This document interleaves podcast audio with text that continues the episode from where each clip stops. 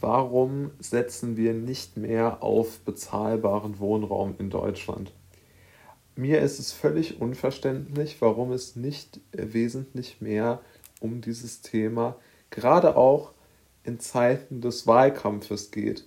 Weil was entscheidet denn darüber, ob man ein gutes ähm, Konsumentenleben im Sinne von Konsum in der, in der Marktwirtschaft hat? Ähm, was, was ist dort entscheidender als die, als die Situation insbesondere der Mieter, ja? Und Deutschland ist ja aus meiner Sicht Gott sei Dank ein Volk von Mietern. Und aus der äh, Sparte heraus, denke ich, müsste sich doch viel, viel mehr entwickeln lassen. Denn keine, sie finden, glaube ich, wenig Krankenschwestern, Polizisten und Lkw-Fahrer, die eine ja, sehr hohe Miete ähm, für, eine, für eine Immobilie sich leisten können oder für, weiß ich nicht, 5.000, 6.000 Euro am Quadratmeter in großen Städten ähm, als ihre Wohnung kaufen können. Ja? Und das ist aus meiner Sicht der entscheidende Punkt. Denn wie könnte man jetzt dort ähm, dagegenhalten?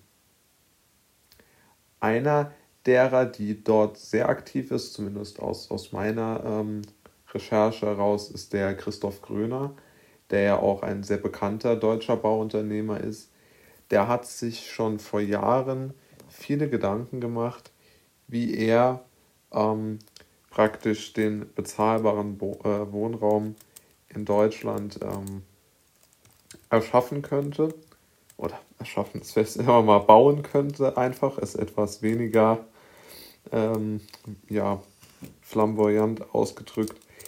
Ähm, er ist einfach jemand, der auf die Idee gekommen ist zu sagen, okay, ich, ähm, ich setze auf, äh, auf automatisiertes Bauen tatsächlich. Also er geht sehr, sehr stark in diesen Digitalisierungsbereich des Bauens und er versucht des Weiteren ähm, mit seiner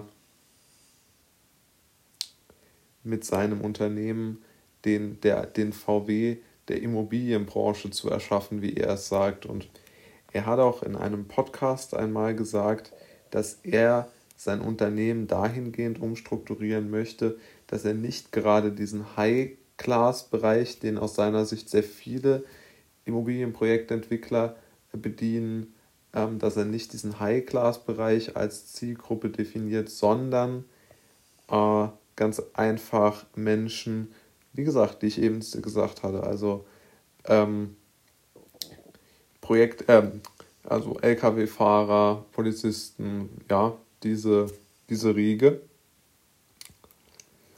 Und äh, deshalb hat er auch ähm, aus meiner Sicht viel, viel mehr Respekt verdient, als er ähm, im Moment äh, bekommt, weil er wirklich die Quadratmeter schafft, die in Deutschland fehlen. Denn Deutschland fehlen ja einfach günstige Wohnungen. Ja, ähm, es geht ja gar nicht um Sozialwohnungen, obwohl die auch natürlich eine Rolle spielen, aber es geht vor allen Dingen einfach darum, dass es zu wenige Wohnungen gibt und es aus meiner Sicht dort auch gar keine gar keinen Abflachen dieses Trends gibt, weil die Menschen wollen einfach die Menschen wollen einfach äh, Leute wie, ähm, wie ihn ähm, unter Druck setzen, dass er einknickt und dass er praktisch seine Bauvorhaben äh, stoppt.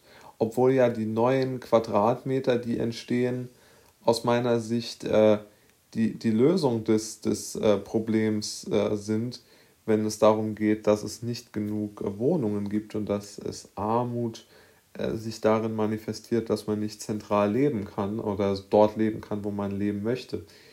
Und das ist ja genau das, was mich so stört, denn der, der Kröner, der wird angegriffen, der, da, da freut sich die Berliner Zeitung, wenn er, wenn er vor Gericht verliert oder so, ja.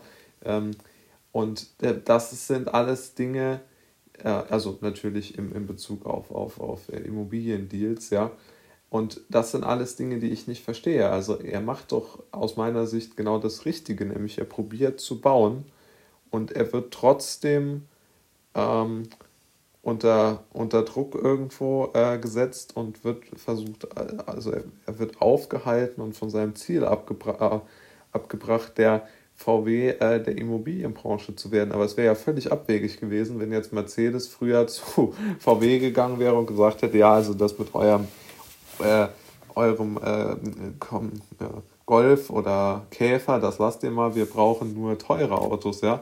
Oder vor allen Dingen, dass der Staat sagt, jawohl, Mercedes hat recht, wir brauchen nur teure Autos. Das ist ja völlig absurd. Und mir erschließt sich nicht, wer, wieso nicht solche Unternehmen vom Staat viel, viel mehr ähm, dazu gebracht werden, in die Lage versetzt werden, dass sie diese Investments und diese Projekte umsetzen.